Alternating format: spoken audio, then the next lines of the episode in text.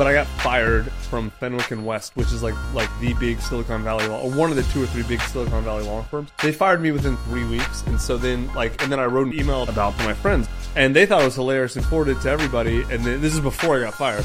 I wrote an email about like I got drunk at a firm event and did all this funny stuff, and then uh, they got me fired. I went to work for my dad. He runs restaurants in South Florida, and then my dad fired me from the family business in like six months.